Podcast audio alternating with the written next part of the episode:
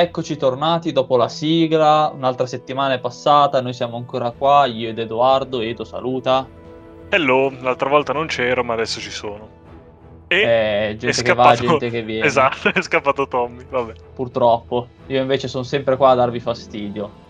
Come penso sappiate, siamo a Pala Gameplay, il podcast di Radio Statale dedicato alla critica videoludica, discorsi sociali, discorsi culturali, eccetera, eccetera, eccetera. E oggi non siamo qua solamente io ed Edo, non ci sono neanche Tommaso e Mario, bensì abbiamo un ospite, abbiamo qua Martina.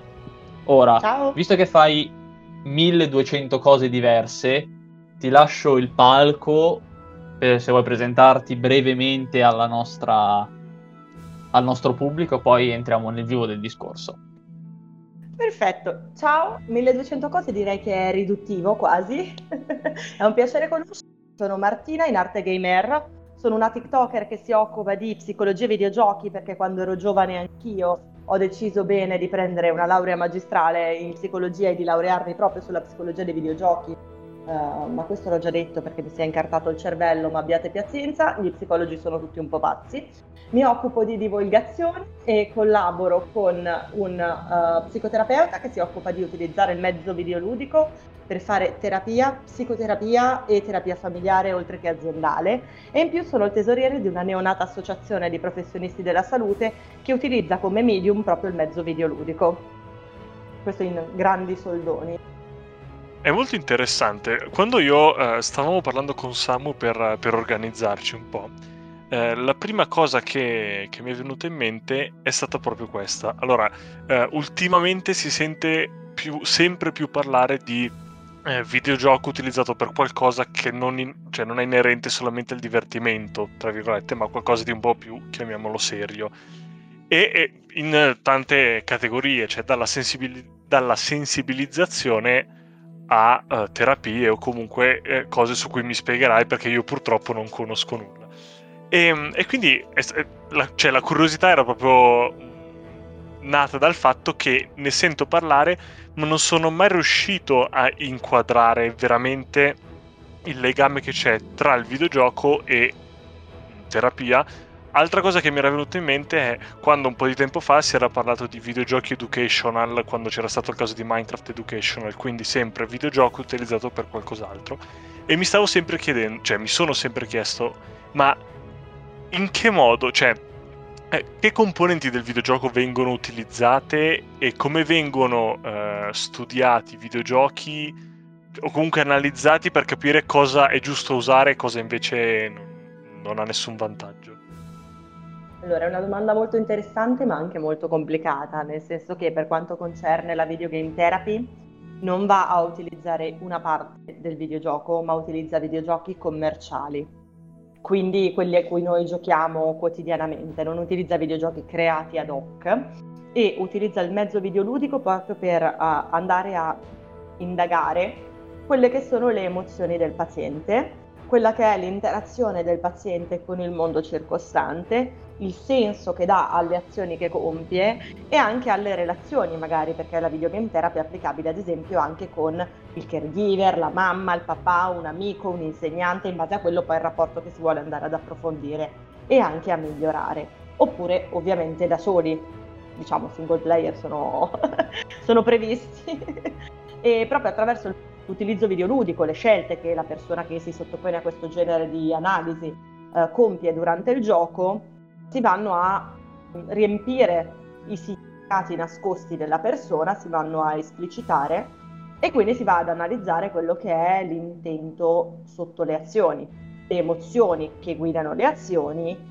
e quindi eventualmente anche tutta una serie di blocchi, problemi che una persona potrebbe avere. Ma le applicazioni sono talmente tante che praticamente stiamo parlando quasi di aria fritta. In più, uh, i videogiochi che vengono scelti per fare questo genere di terapia sono i videogiochi in realtà tendenzialmente che hanno una grossa componente narrativa o che hanno una grossa componente emozionale. Le cose non sempre vanno di pari passo, nel senso che si può partire da un uh, Detroit Become Human, che so che al dottor Bocci, che è il fondatore della Video Game Therapy, l'ideatore del protocollo, piace moltissimo, a uh, videogiochi un po' meno narrativi come può essere ad esempio un GTA. Ok. Non so se... No, non me l'aspettavo, anche perché una delle domande sarebbe appunto stata che videogiochi utilizzate, cioè se utilizzate dei videogiochi ad hoc preparati tra virgolette apposta, se invece sono videogiochi e in questo caso appunto sono videogiochi comuni.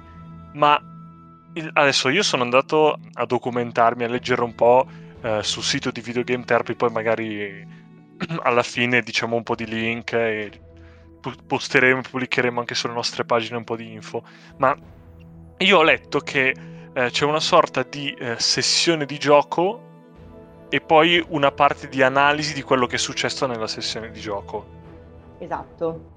In, cioè, eh, la domanda è in che modo e che cosa viene preso? Cioè, io immagino un tizio che arriva, gioca GTA, fa la missione e suppongo che vengano analizzate le scelte, ma in che modo? Cioè, come funziona un po'?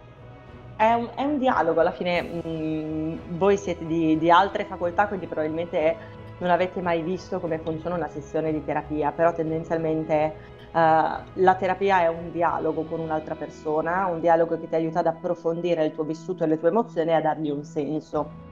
Ed è questo un po' quello che fa la videogame therapy utilizzando il mezzo videoludico per andare a mh, mm, analizzare emozioni specifiche. Nel senso, mettiamo caso che tu durante una sessione di GTA abbia deciso di, non lo so, investire tutti i pedoni ignorando la missione principale. No, è una cosa che diverte molti. Allora andiamo ad analizzare. Cosa comune. Tra l'altro di teoria su questa cosa qua. Uh, comunque su, sul perché ci diverte torturare i Sims o andare a investire i pedoni in GTA. Uh, comunque, um, praticamente andremo ad analizzare il perché hai fatto quella scelta durante il gioco, il perché per te questa cosa è risultata più importante del finire la missione nei 20 minuti sessione di gioco, come ti sei sentito prima e dopo, cioè il fatto di aver fatto questa azione specifica è andata a modificare il tuo umore o le tue emozioni? Ti sei sentito più sollevato? Ti sei sentito peggio? pensavi di sentirti in quel modo? E sono tutte cose che in realtà spesso e volentieri quando il videogiocatore gioca non sa.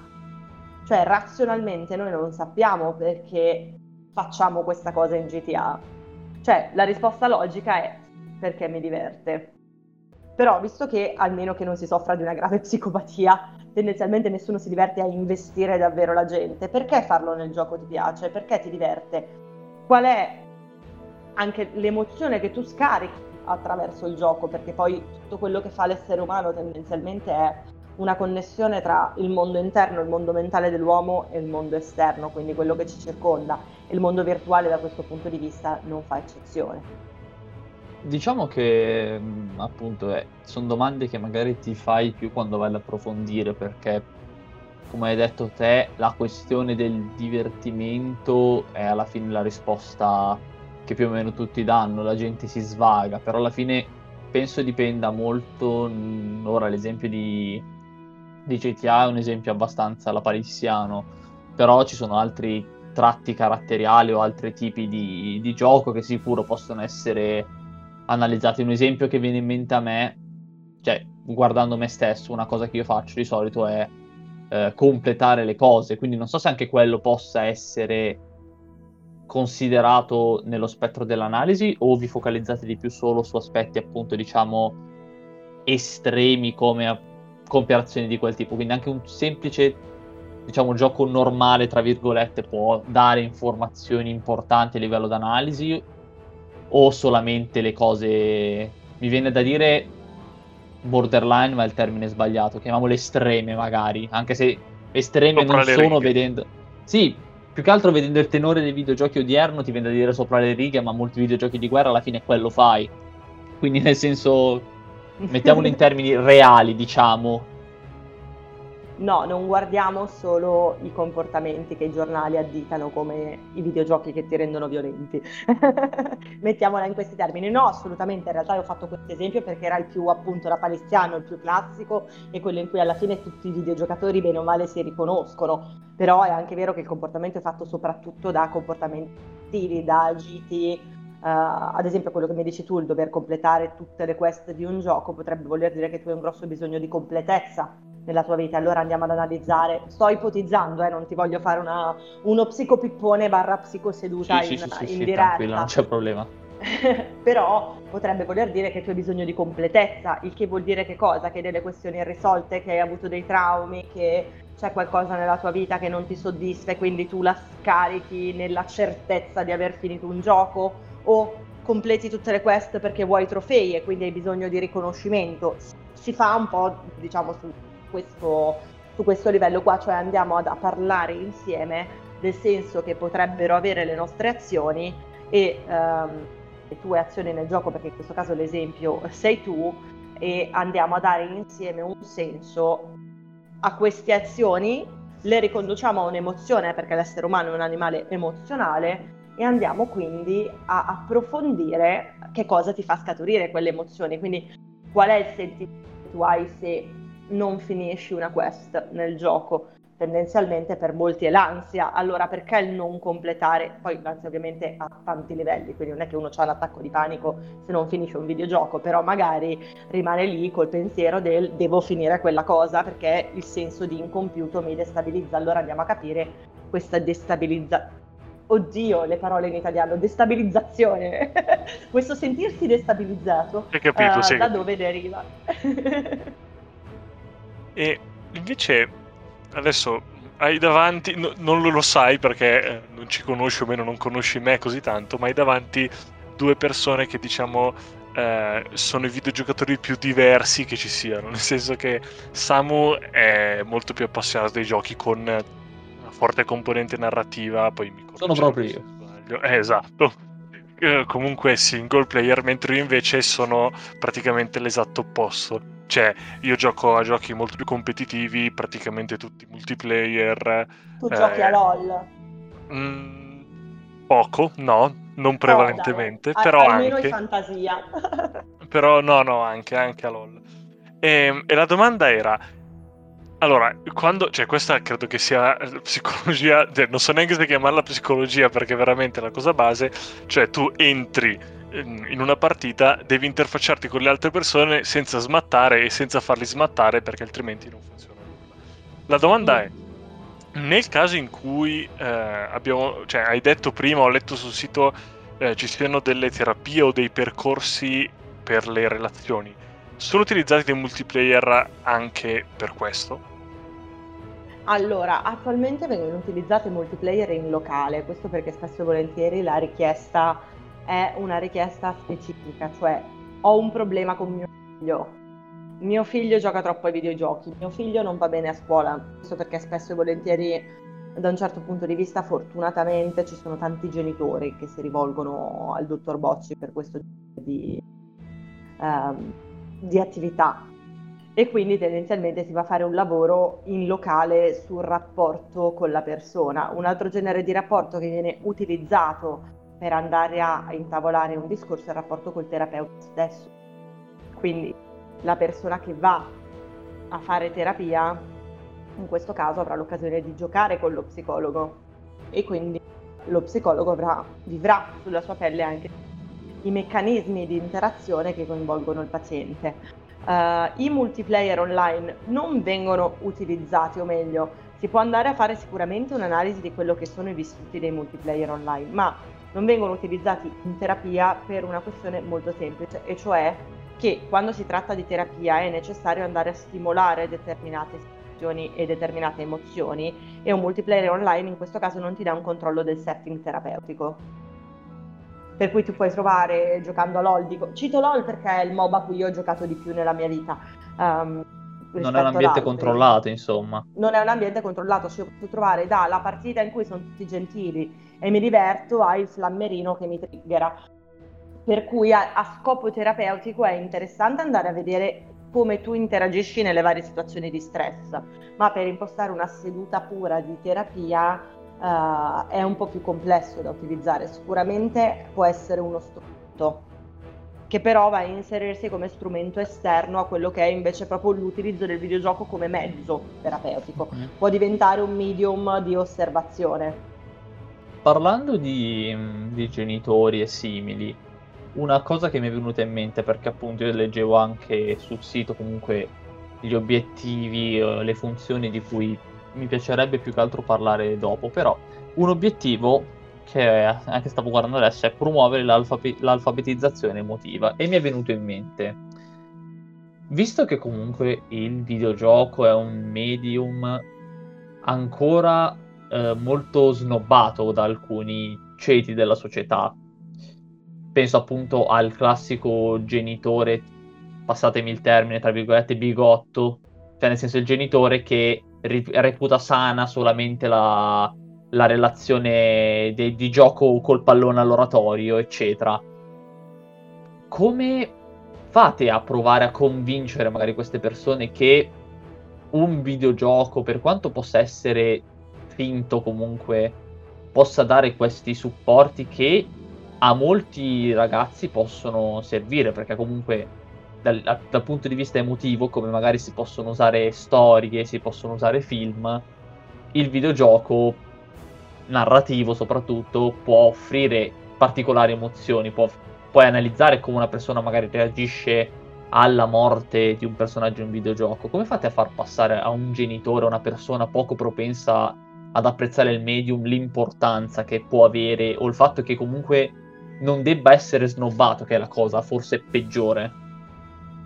Sì, allora in realtà um, è una bellissima domanda, nel senso che tendenzialmente a livello di singoli noi non facciamo convincimento, chi si approccia alla terapia è già convinto di voler provare un e, e quindi probabilmente sfida del fatto che c'è dietro una professionalità anche del terapeuta, anche se magari il genitore non è così convinto che queste robe strane che fanno bip bip sulla televisione e il computer uh, possano avere effettivamente un'utilità. A livello di alfabetizzazione emotiva in realtà si parla del discorso di insegnare alle persone a riconoscere i propri stati emotivi e quindi ad affrontarli e gestirli, mentre per quanto riguarda uh, diciamo, l'abbattimento della barriera di pregiudizio che c'è verso il mezzo videoludico, Uh, come videogame therapy ci stiamo muovendo uh, facendo determinati interventi, ci stiamo muovendo per entrare a fare alfabetizzazione nelle scuole, quindi parlando con gli insegnanti e le figure di, educative dei bambini.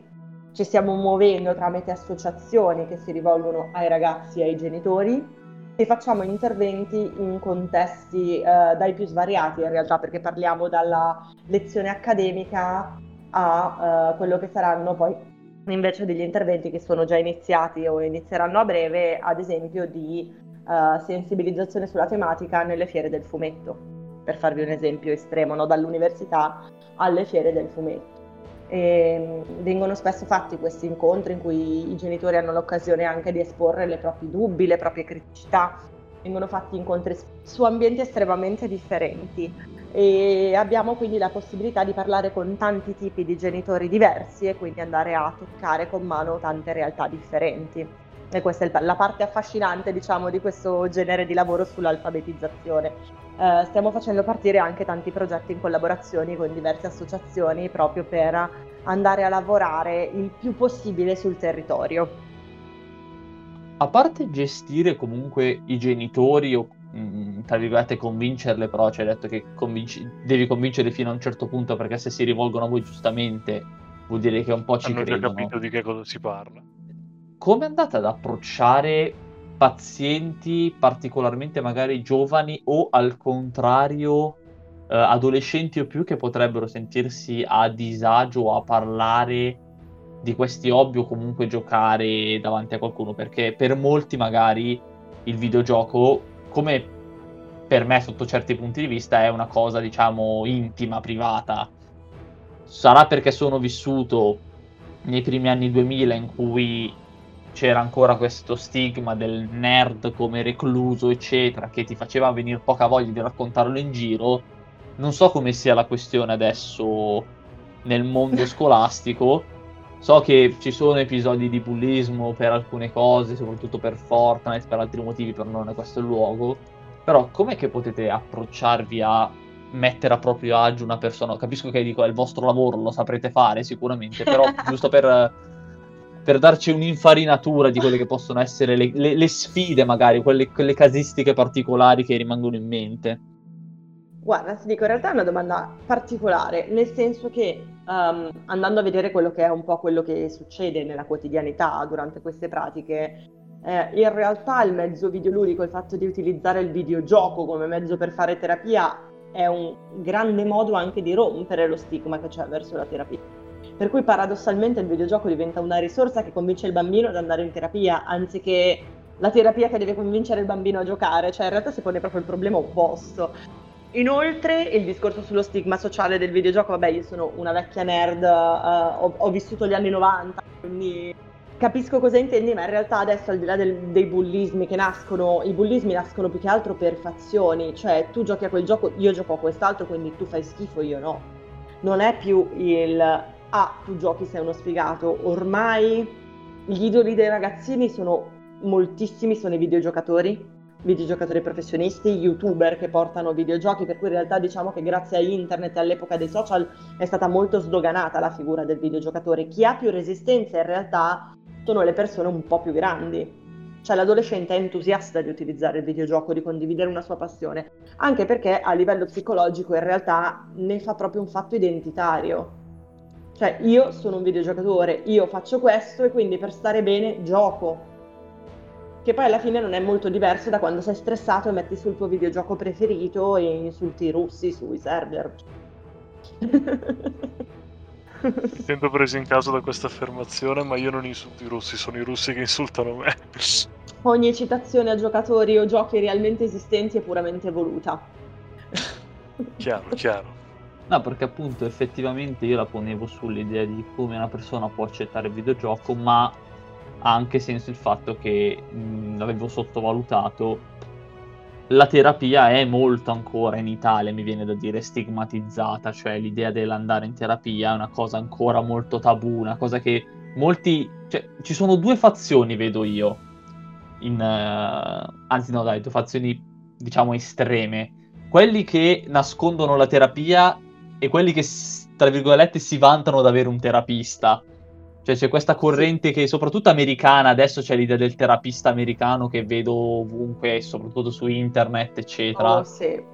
Che sì. ci sta fino a un certo punto, perché comunque per come la vivrei io la vivrei come cosa, tra virgolette, se viene fuori il discorso lo dico ma non lo vado a sbandierare in giro, non vado a terapia, vorrei in futuro magari parlare con qualcuno giusto per farla anche come tra virgolette esperienza però non avevo pensato mm-hmm. come com- questo mezzo comunque alla fine diciamo quotidiano perché appunto è un, è un, la terapia è vista magari come una rottura da quella che può essere la quotidianità di qualcuno perché va in un ambiente nuovo apposta per fare qualcosa che è la terapia mm-hmm. mentre appunto il videogioco essendo quotidiano essendo una cosa che comunque bene o male la gente fa tutti i giorni può aiutare a riempire questo, questo fossato diciamo Assolutamente sì, ma tra l'altro sul discorso della terapia il problema è che in Italia, come dico sempre, come sulle nuove tecnologie, come sulla visione sui videogiochi, come sulla scuola, siamo dieci anni indietro rispetto al resto del mondo. E ehm, il discorso della terapia di queste due fazioni alla Montecchia Capuleti, il problema è che in realtà la terapia dovrebbe essere vista né più né meno come il medico di base, cioè tu vai dal dottore, quando ti spacchi il braccio vai dal medico e metti il gesso, se stai male da un punto di vista emotivo o psicologico, affronti un, un lutto, hai delle difficoltà a scuola o tutta una serie di altri fattori, vai dal terapeuta che ti aiuta e ti fa stare meglio.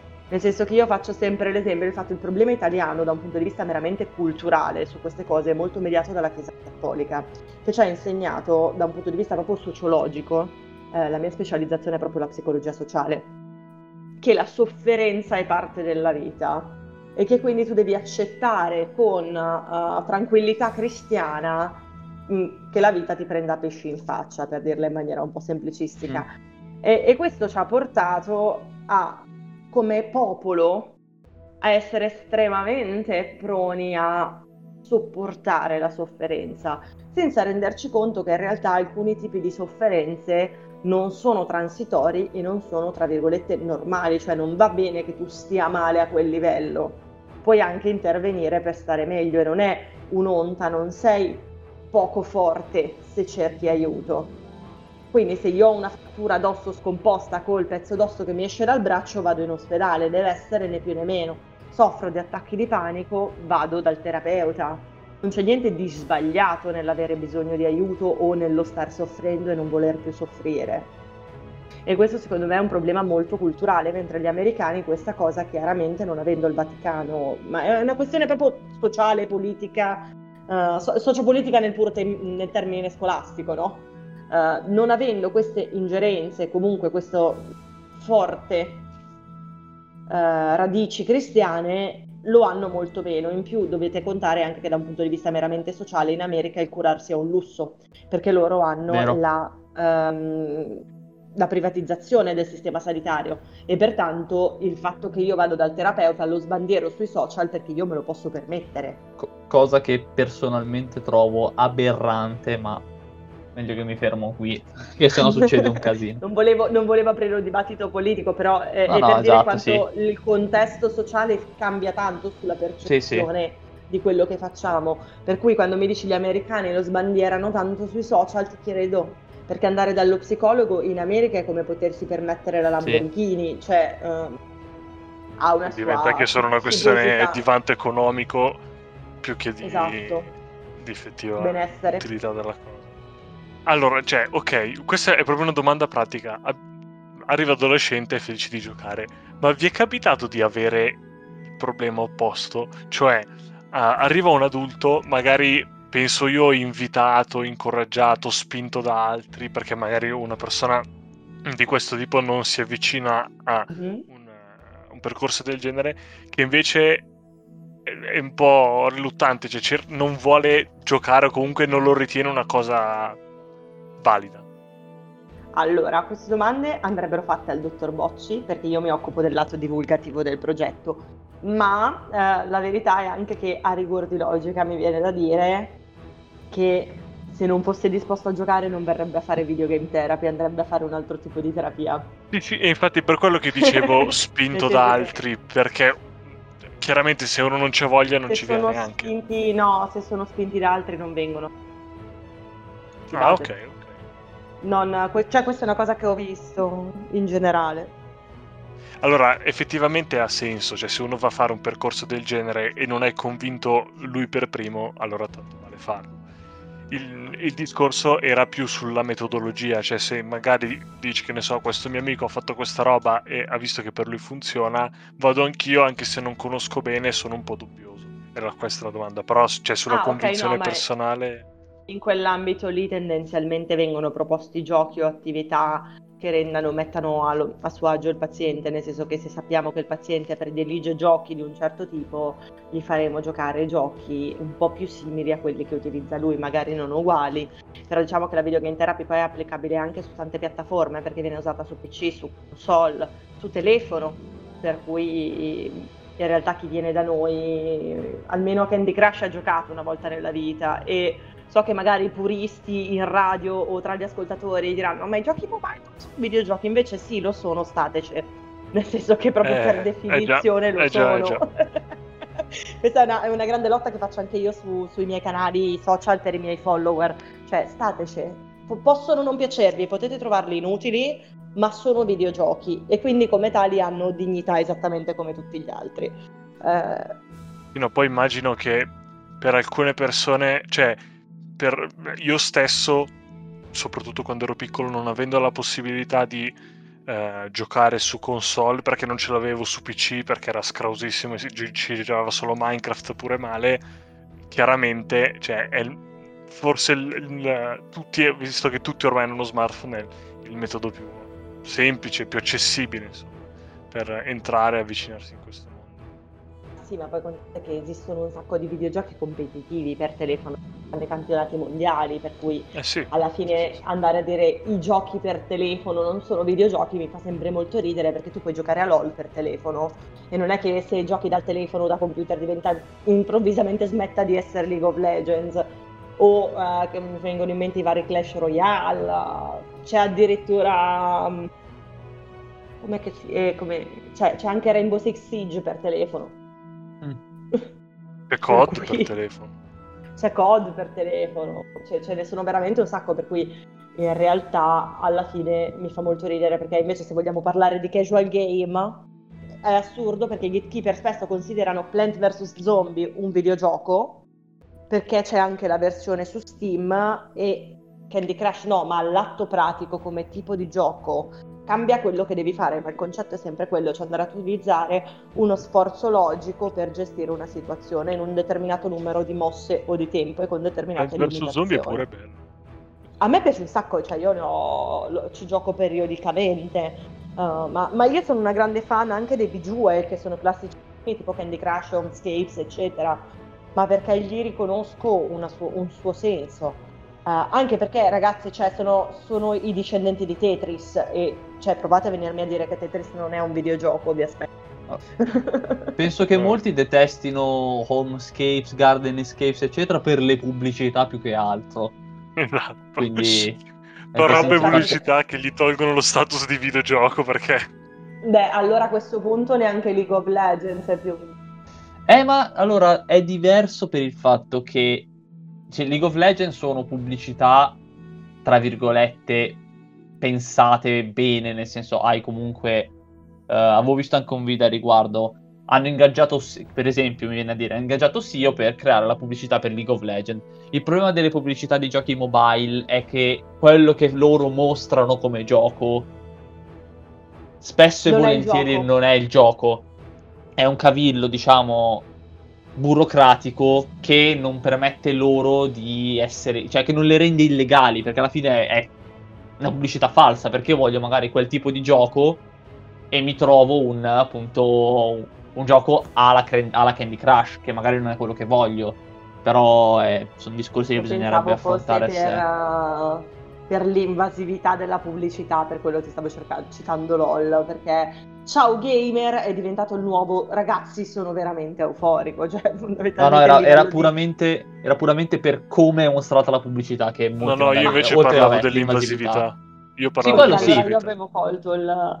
Perché in realtà io, io l'avevo scaricato per un altro motivo, Gardenscapes e Homescapes, infatti, perché volevo il gioco della pubblicità.